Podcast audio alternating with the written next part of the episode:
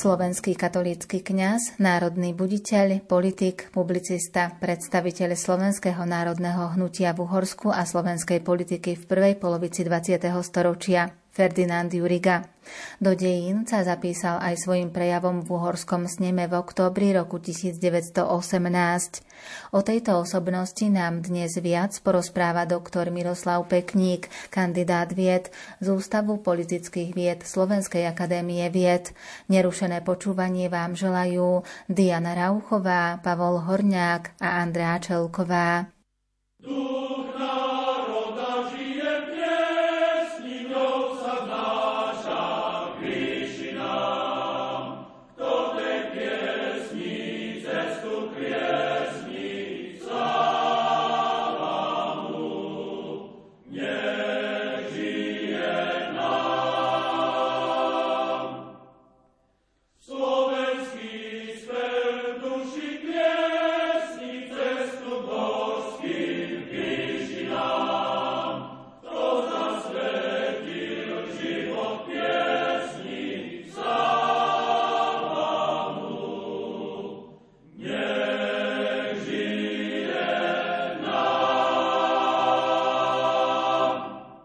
rakúsko-uhorskom štátoprávnom vyrovnaní v roku 1867 a po vydaní národnostného zákona v roku 1868 sa začalo obdobie stagnácie až úpadku slovenskej politiky. Za tejto situácie Martinské centrum národnopolitického života rozhodlo, že Slovenská národná strana sa od roku 1884 prestala zúčastňovať vo voľbách do uhorského snemu. Do tohto obdobia spadajú aj začiatky verejného účinkovania Ferdinanda Jurigu. Ferdinand, respektíve pod domáckým menom známy Ferdi Žuriga, začína pôsobiť a zaujímať sa o slovenskú politiku po skončení svojich teologických štúdií vo viedenskom Pazmaneu koncom 19. storočia. Absolvuje viaceré kaplanské miesta, napríklad v Leviciach, v Slovenskom Mederi, potom v Bratislave, v Blumentáli od roku 1902 až 1905 a od 905. je kňazom katolickým farárom vo Vajnoroch. Toto obdobie konca 19. storočia znamená určitý rozmach slovenského národného hnutia. Objavujú sa tu nové sily, okolo časopisu zhlas sa sústreďuje mladá generácia študentov z Prahy, Viedne a Budapešti Juriga ako katolický teológ sa však do hlasistického hnutia nezapája, ale pozorne ho sleduje. Ide o katolického národne orientovaného teológa, ktorý sa postupne približuje k slovenskému národnému hnutiu. Pôsobí ako kaplan v čisto maďarských obciach, naučí sa však veľmi dobre komunikovať s obyvateľstvom, čo už zúročí potom po príchode do Bratislavy, kde sa stretáva s predstaviteľmi slovenskej politiky. V Bratislave prichádza Ferdinand Juriga do kontaktu s rôznymi spoločenskými i politickými vrstvami. Tu vlastne sú zaznamenané jeho stretnutia aj s evangelickými teológmi a veľmi dobre ekumenicky vychádza, čo napríklad spomínal o mnoho rokov neskôr pri Jurigovej 60 evangelický biskup Osusky. V tomto období sa dostáva slovenská politika pod vplyvom aj spomenutých hlasistov z politickej volebnej pasivity, pretože od roku 1884 až do roku 1901 sa nezúčastňovala parlamentných volieb do uhorského snemu. Považovali to slovenskí politici za fakticky beznádejné a to sa týkalo aj postojov politikov ostatných nemaďarských národov, konkrétne Rumunov a Srbov. V roku 1901 však už vstupuje slovenská politika do volebnej aktivity, zúčastňuje sa volie, má prvých poslancov, čo pozbudzuje aj Jurigu, aby sa začal väčšmi angažovať v slovenskej politike.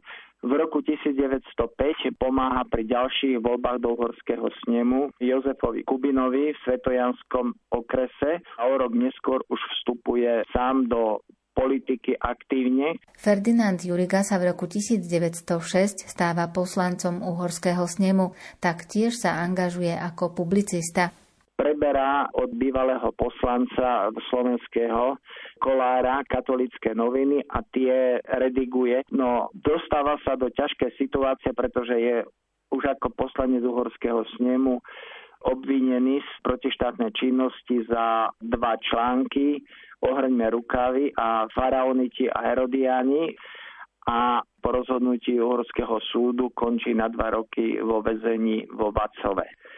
Toľko k začiatkom jeho politickej kariéry.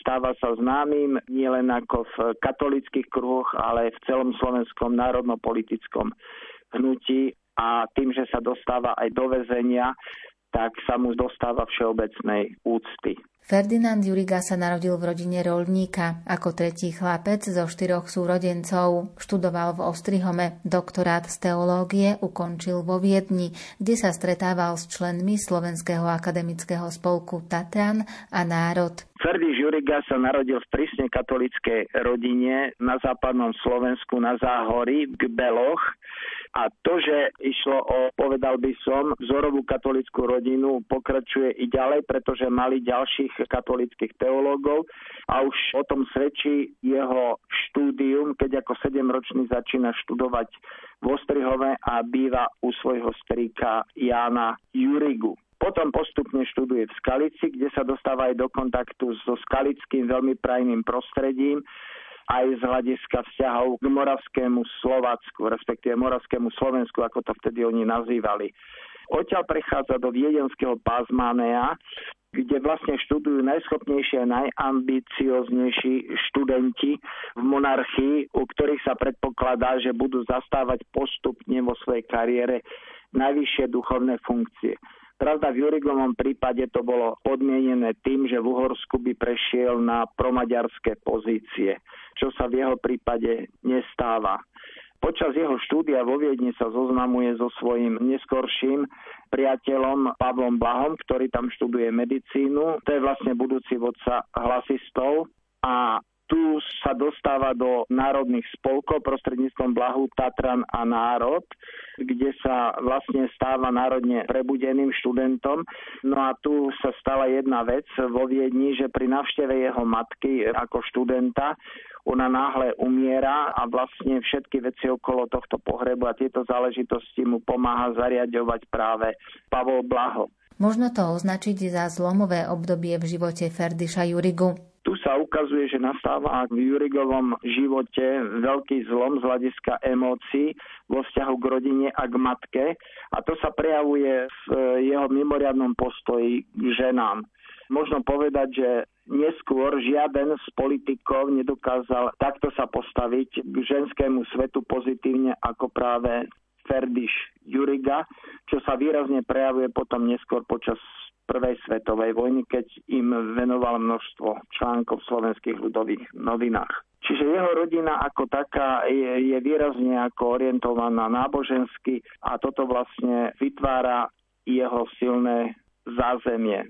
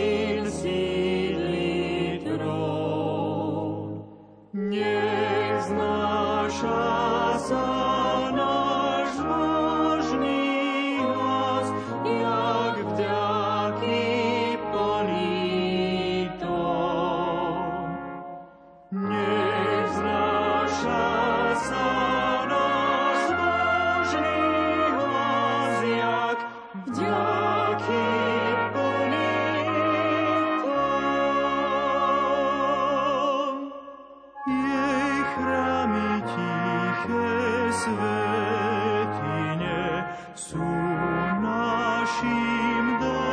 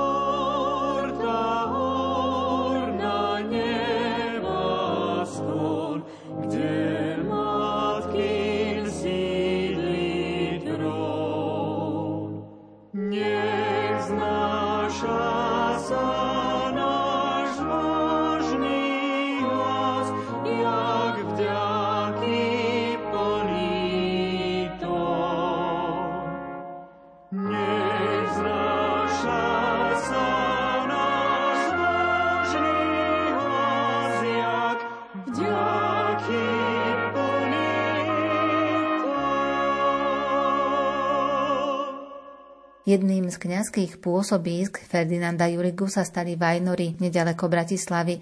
Dnes ide o mestskú časť Bratislavy. Práve tu nachádza svoje uplatnenie v rôznych oblastiach. Dovtedy pôsobil ako kaplan, ale tým, že dostal faru vo Vajnoroch, tak fakticky dvíhal sa jeho spoločenský význam.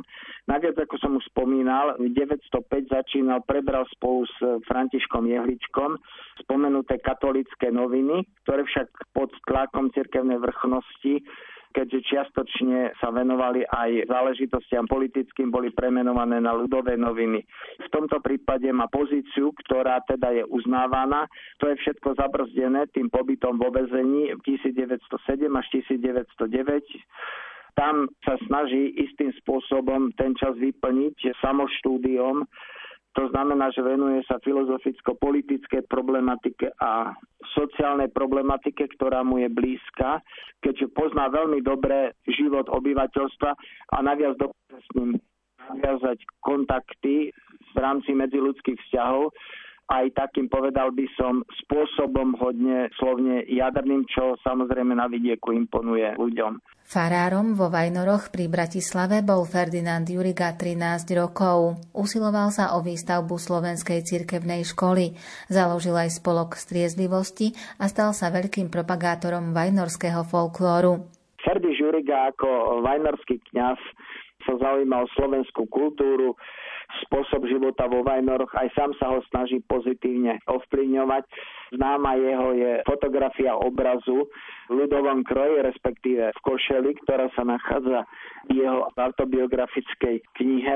No a ešte takú perličku by som uviedol. Vajnory sú vlastne vinárske prostredie a je známe, že sa zakladali po Slovensku protialkoholické spolky, tzv. spolky striezlivosti, tak takýto mali aj vo Vajnoroch.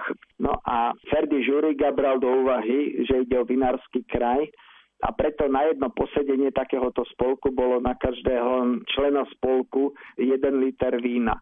A on im pritom prednášal práve, robil prednášky aj o správnom spôsobe života, aj o zlepšení hospodárstva, keďže sa angažoval pri rôznych ako spolkoch a družstvách.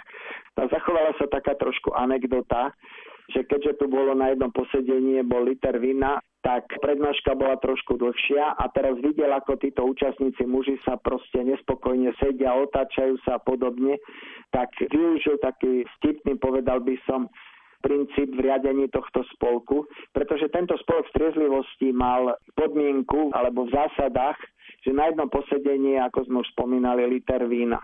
No a tak nič mu nezostávalo iné, len urobiť čosi vtipného. Povedal im, chlapi, postavte sa. Postavili sa zadivení, že čo sa deje. No a hovorím, presadnite si. Presadli si a teraz im to vysvetlil.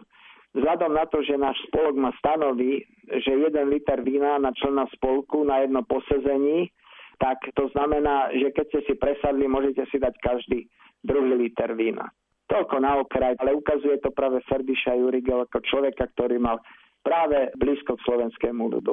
K aktivitám Ferdiša Jurigum patrilo v širšom zábere aj budovanie družstiev a hospodárskych spolkov a ďalších inštitúcií, ktoré mali svojim členom, najmä z radov rolníkov, rozširovať personálne zázemie slovenskej politiky. Tým, že je poslancom uhorského snemu, aj keď bol vo väzení, keď mu bol zrušený mandát, znamená, že keď sa vracia z väzenia, začína sa venovať aj viac hospodárskej činnosti, zaklada to, čo už robili predtým hlasisti a jeho priateľ doktor Pavel Blaho.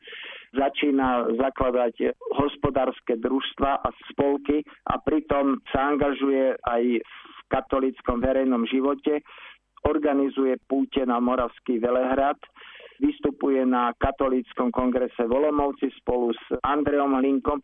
Čiže jeho pozícia je taká, že teda jednak duchovná, kňazská, silná, a potom pozícia politická, pretože v roku 1910 sa znova stáva poslancom uhorského snemu a v tejto funkcii poslanca vlastne pôsobí až do roku 1918. Po návrate z väzenia sa Ferdinand Juriga usiloval znova získať katolícke noviny, ktoré boli v roku 1906 premenované na ľudové noviny.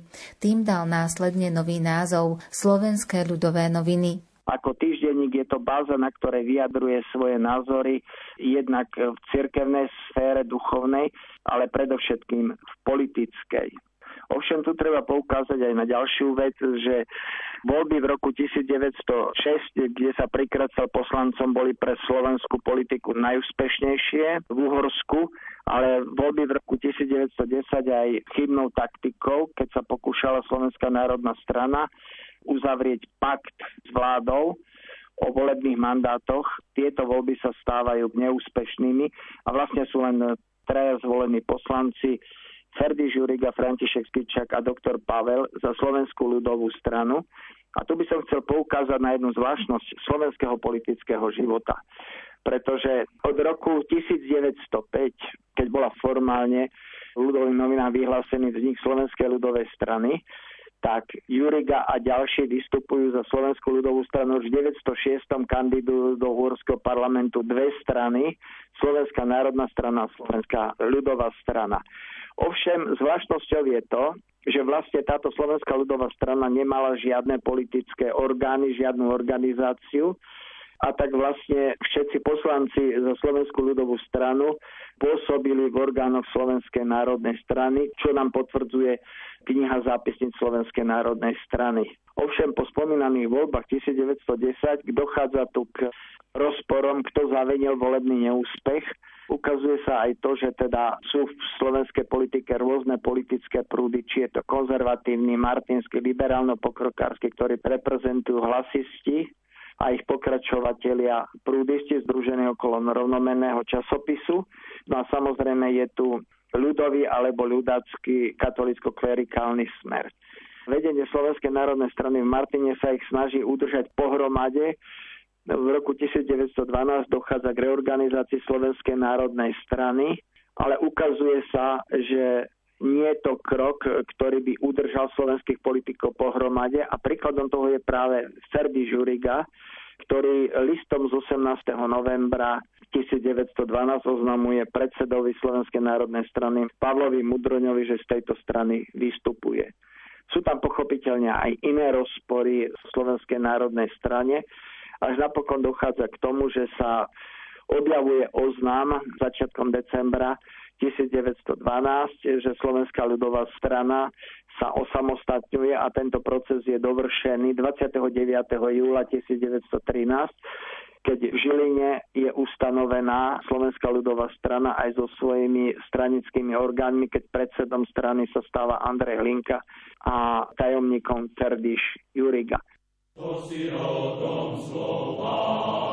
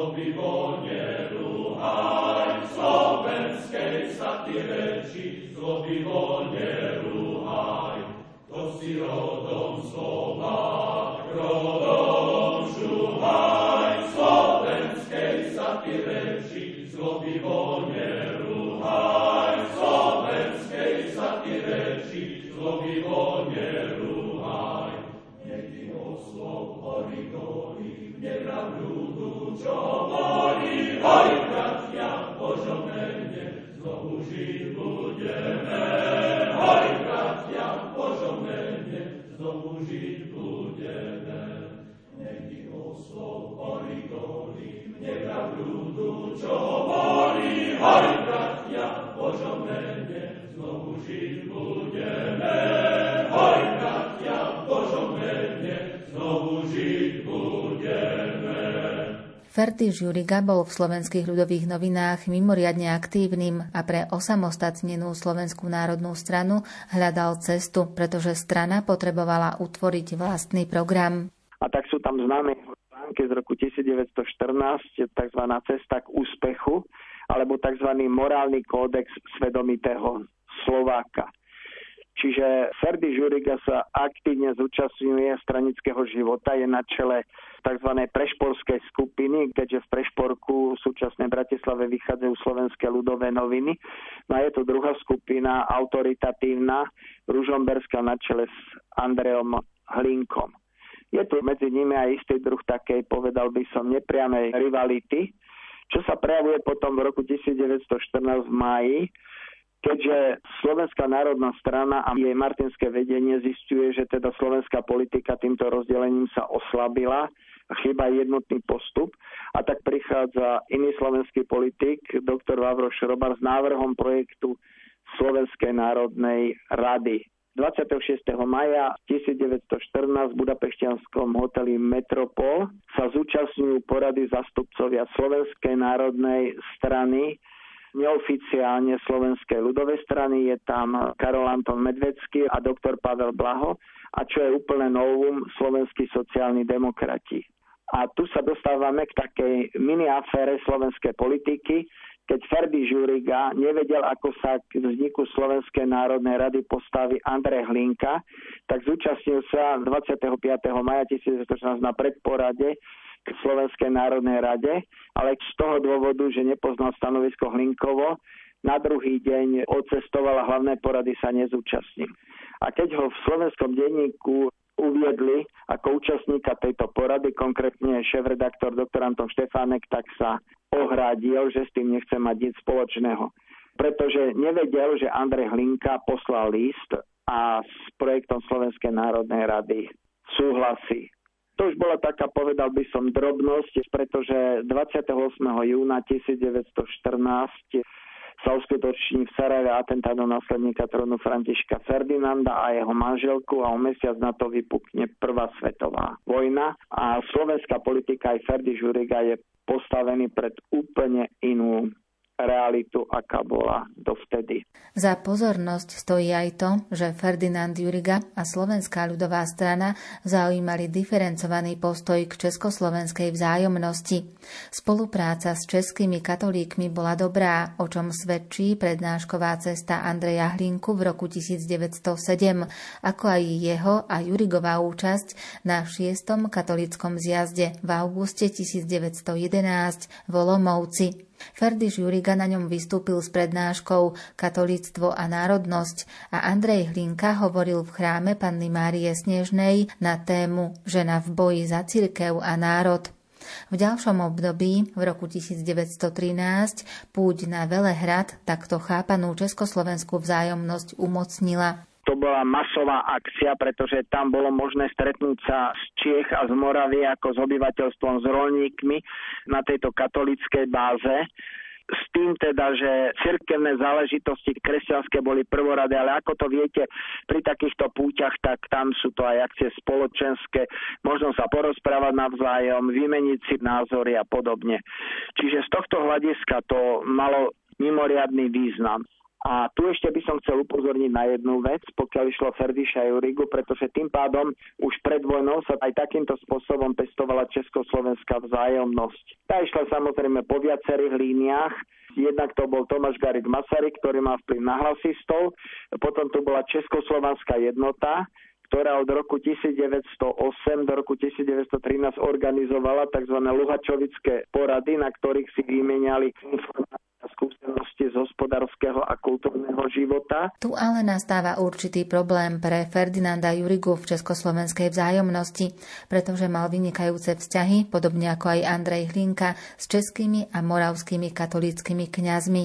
Napríklad moravský katecheta z Hodonina Alois Kolísek pomáhal zastupovať Hlinku pri súde vo Vatikáne. keď mal prísť, bohužiaľ, mal prísť o Ružomberskú faru. A to sa podarilo. No a pokiaľ ide o Jurigu, tie vzťahy s kňazmi boli vynikajúce. Ovšem, čo Jurigovi vadilo, to bolo to, že z českej strany sa forsírovala idea jednotného československého národa. To znamenalo, že Česi a Slováci sú jeden jednotný národ, s čím Ferdi Žurika nesúhlasil a stál na pozíciách samobytnosti, respektíve samostatnosti slovenského národa.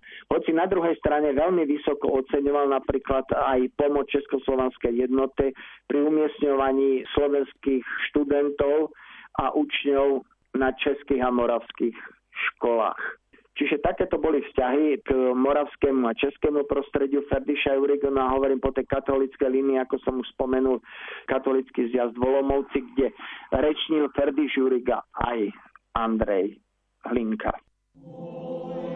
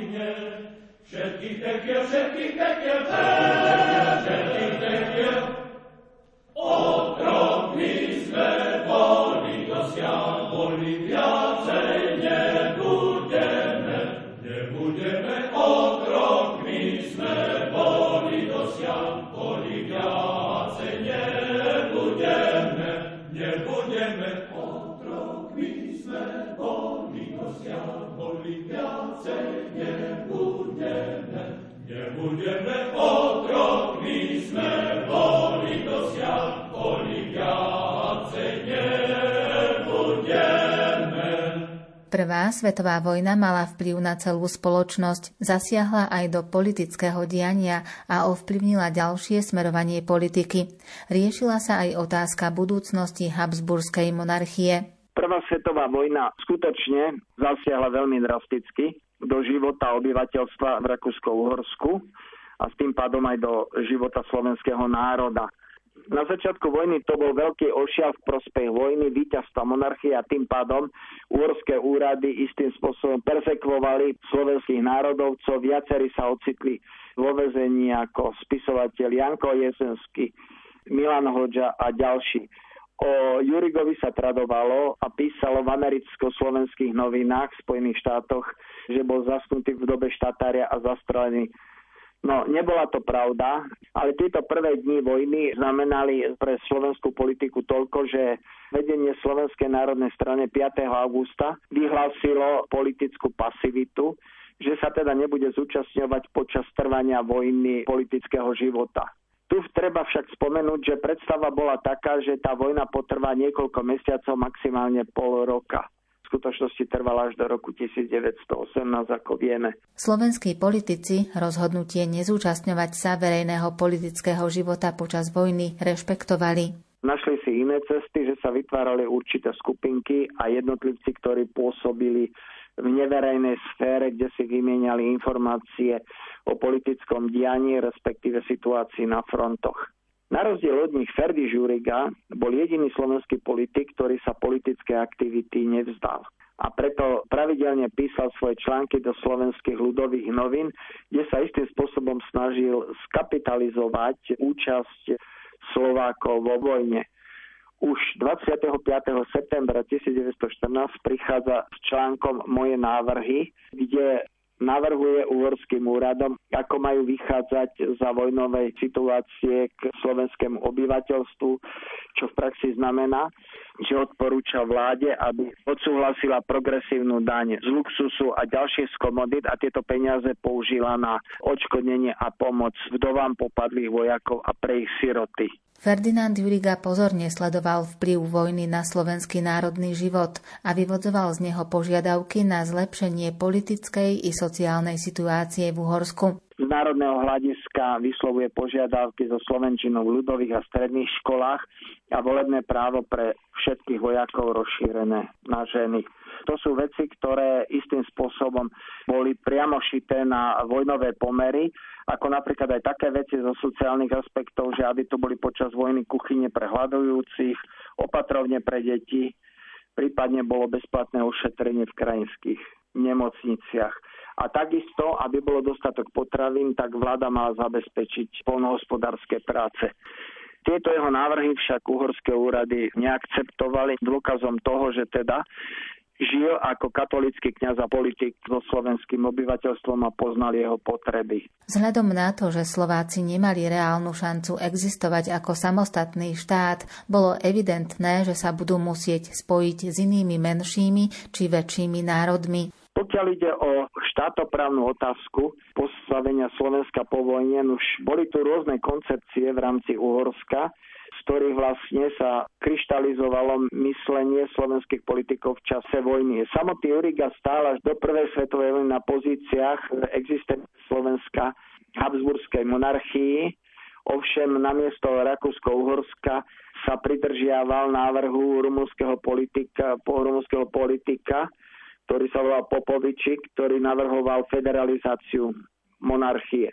Tam dospel Juriga do prvej svetovej vojny a vlastne až do roku 1917 na tejto pozícii zotrvával. V tomto prípade je zaujímavé, trošku odskočím, že iný katolický kňaz, americký Slovak Matúš Jankola, rozoberal situáciu Slovákov, ako by sa dalo povedať prognosticky jasnejšie, keď už v decembri 1914 v liste svojmu redaktorovi časopisu Prvej katolíckej slovenskej jednoty v Amerike písal Hušekovi, že teda podľa neho sa uvažuje rôznym spôsobom. Mohlo by to byť po vojne spojenie slovensko-ruské, slovensko-polské, prípadne autonómia Slovakov v Maďarsku, ale jemu to vychádza tak, že najvhodnejšie, čo by mohlo byť, bolo spojenie s Čechmi. Argumentoval tam aj geopolitický plus, počtom obyvateľstva a tak ďalej, s tým, že Slováci si svoju samobytnosť e, zachovajú a bolo by to najlepšie, povedal by som, riešenie. No, bolo to predčasné samozrejme riešenie, s ktorým vtedy nikto nekalkuloval, lebo nevedelo sa, ako dopadne vojna. Vieme o tom, že v zahraničnom odboji, ktorý začal formať Tomáš Garik Masaryk, Eduard Beneš a Milan Rostislav Štefanik napokon prevažila táto orientácia Československá, respektíve Slovensko-Česka. Ferdinand Juriga sa orientoval na československú vzájomnosť až v posledných rokoch Prvej svetovej vojny. Díval sa na to z pohľadu vnútornej politiky a 8. februára 1918 píše v slovenských ľudových novinách, že by bolo vhodné, aby sa ustanovila Slovenská národná rada. Bolo to dosť prekvapujúce od neho, ale tu už sa ukázalo, že jeho zmena v prospech spolupráce s českými politikmi je podľa neho vhodná a s projektom Slovenskej národnej rady prichádzajú ostatní politici až od mája 1918, či už to bol Hoďa, alebo to boli sociálni demokrati, prípadne národné noviny v Martine. Pri Jurigovi však bol jeden problém, že slovenskí politici sa obávali povahy Ferdiša Juriga, ktorý bol veľmi temperamentný a niekedy, keď sa rozohnil, tak z hľadiska politického utajenia povedal aj niečo, čo nebolo vhodné. Preto napríklad ho nezaťahovali do takých akcií, ako bola Mikuláská rezolúcia, ktorú pripravil Vavro Šrobar so sociálnymi demokratmi 1. mája 1918 v Liptovskom Mikuláši, alebo dôverná porada Slovenskej národnej strany v Martine 24. mája na ktoré sa slovenskí politici ako celok dohodli, že pôjde po vojne o spojenie s Čechmi respektíve s Českým územím, čiže Čechy, Morava a Sliesko. Takéto bolo prijaté uznesenie, na ktorom má mimoriadnú zásluhu práve Andrej Hlinka. To je ten slávny výrok, tisícročné manželstvo sa s Maďarmi nevydarilo, musíme sa rozísť.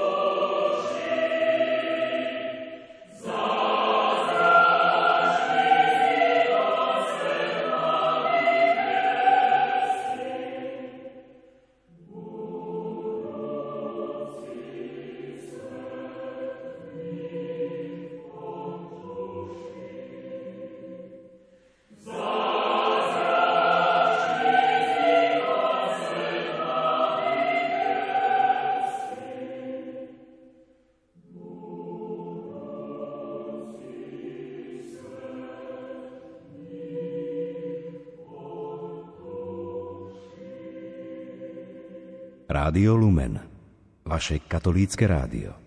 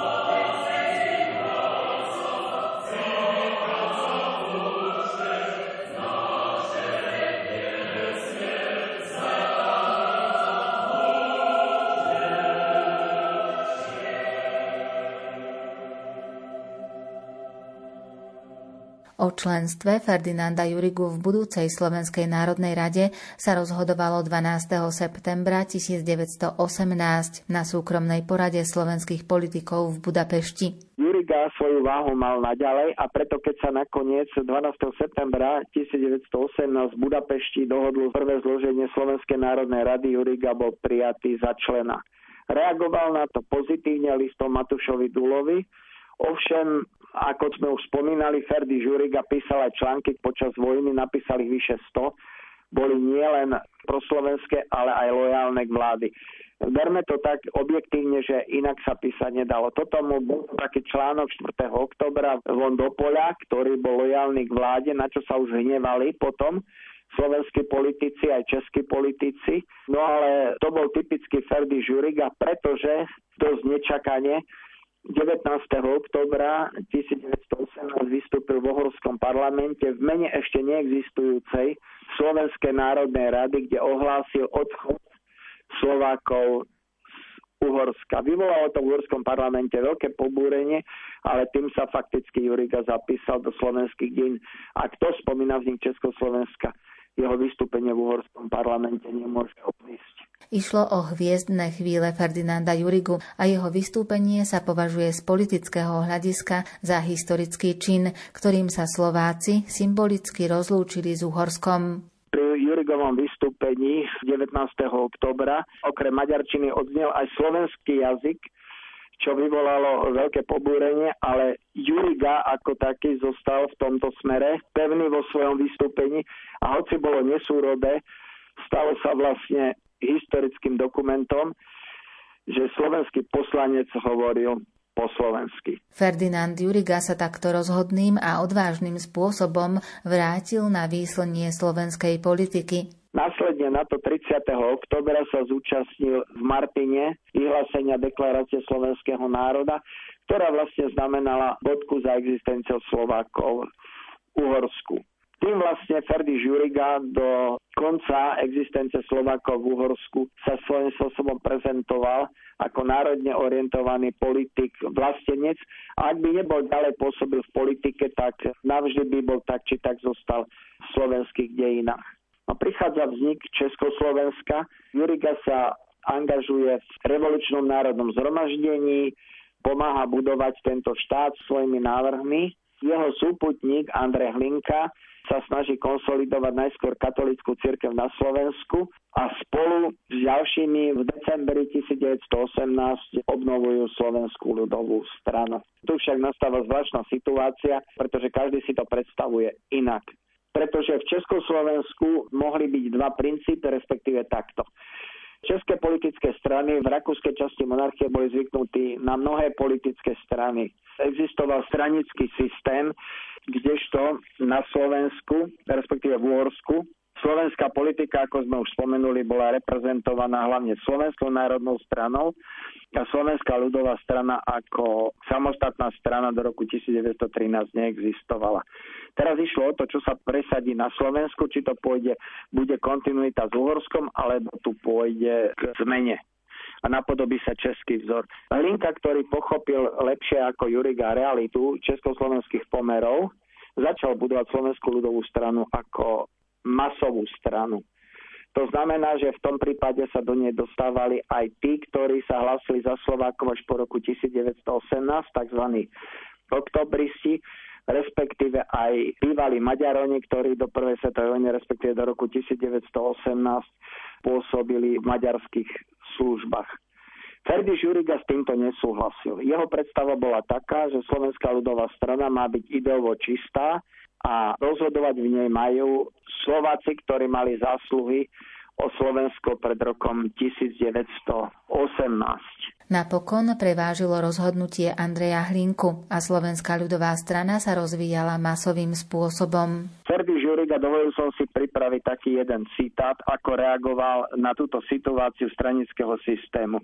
Citujem. Po prevrate žiaľ na všetko sa hľadí a všetko sa zhodnocuje číro čisto zo stranického stanoviska.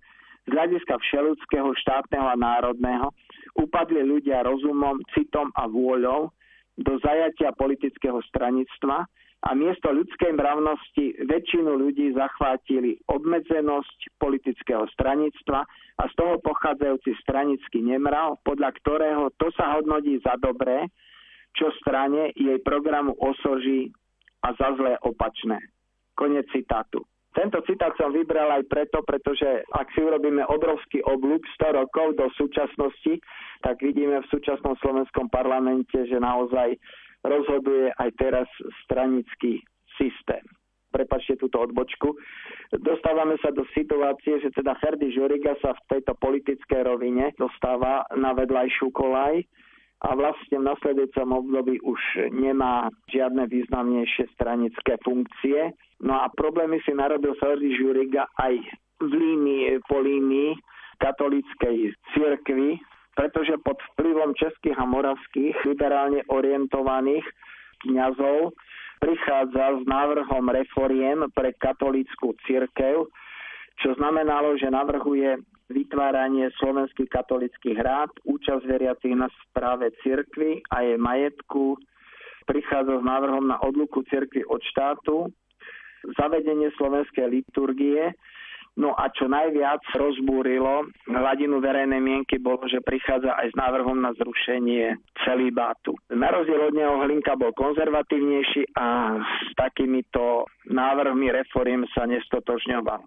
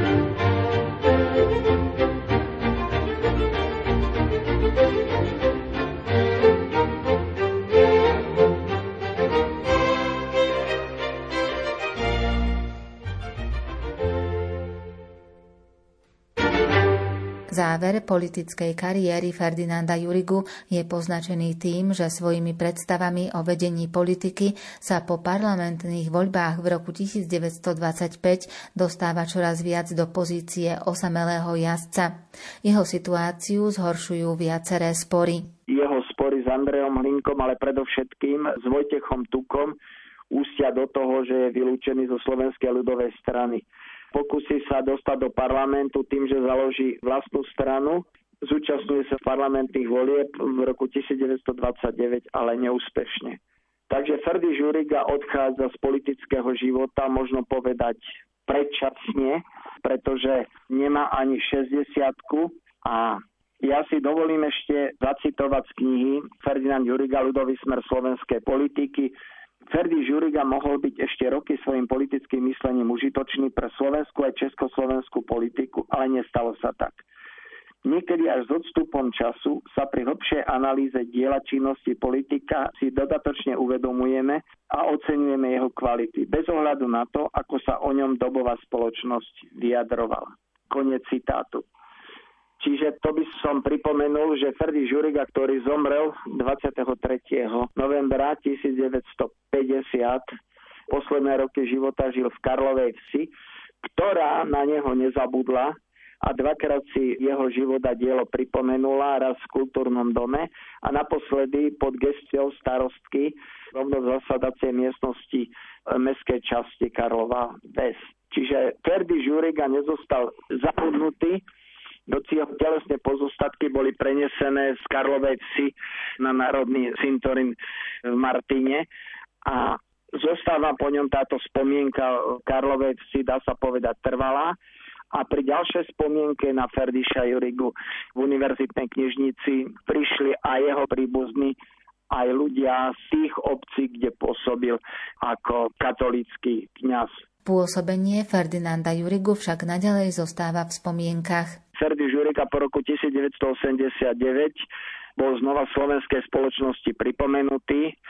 Vo Vajnoroch sa konal seminár pod názvom Ferdy Žuriga, vyšiel zborník, vkusne upravený v roku 1992.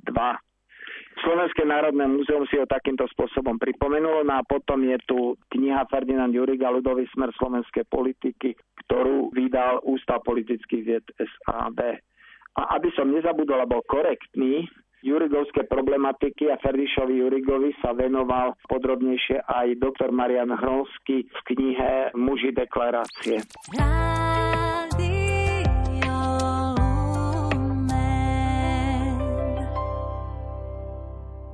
Na osobnosť katolíckého kňaza, politika i národovca Ferdinanda Jurigu sme sa zamerali v predchádzajúcich minútach. Porozprával nám o ňom doktor Miroslav Pekník, kandidát vied z Ústavu politických vied Slovenskej akadémie vied.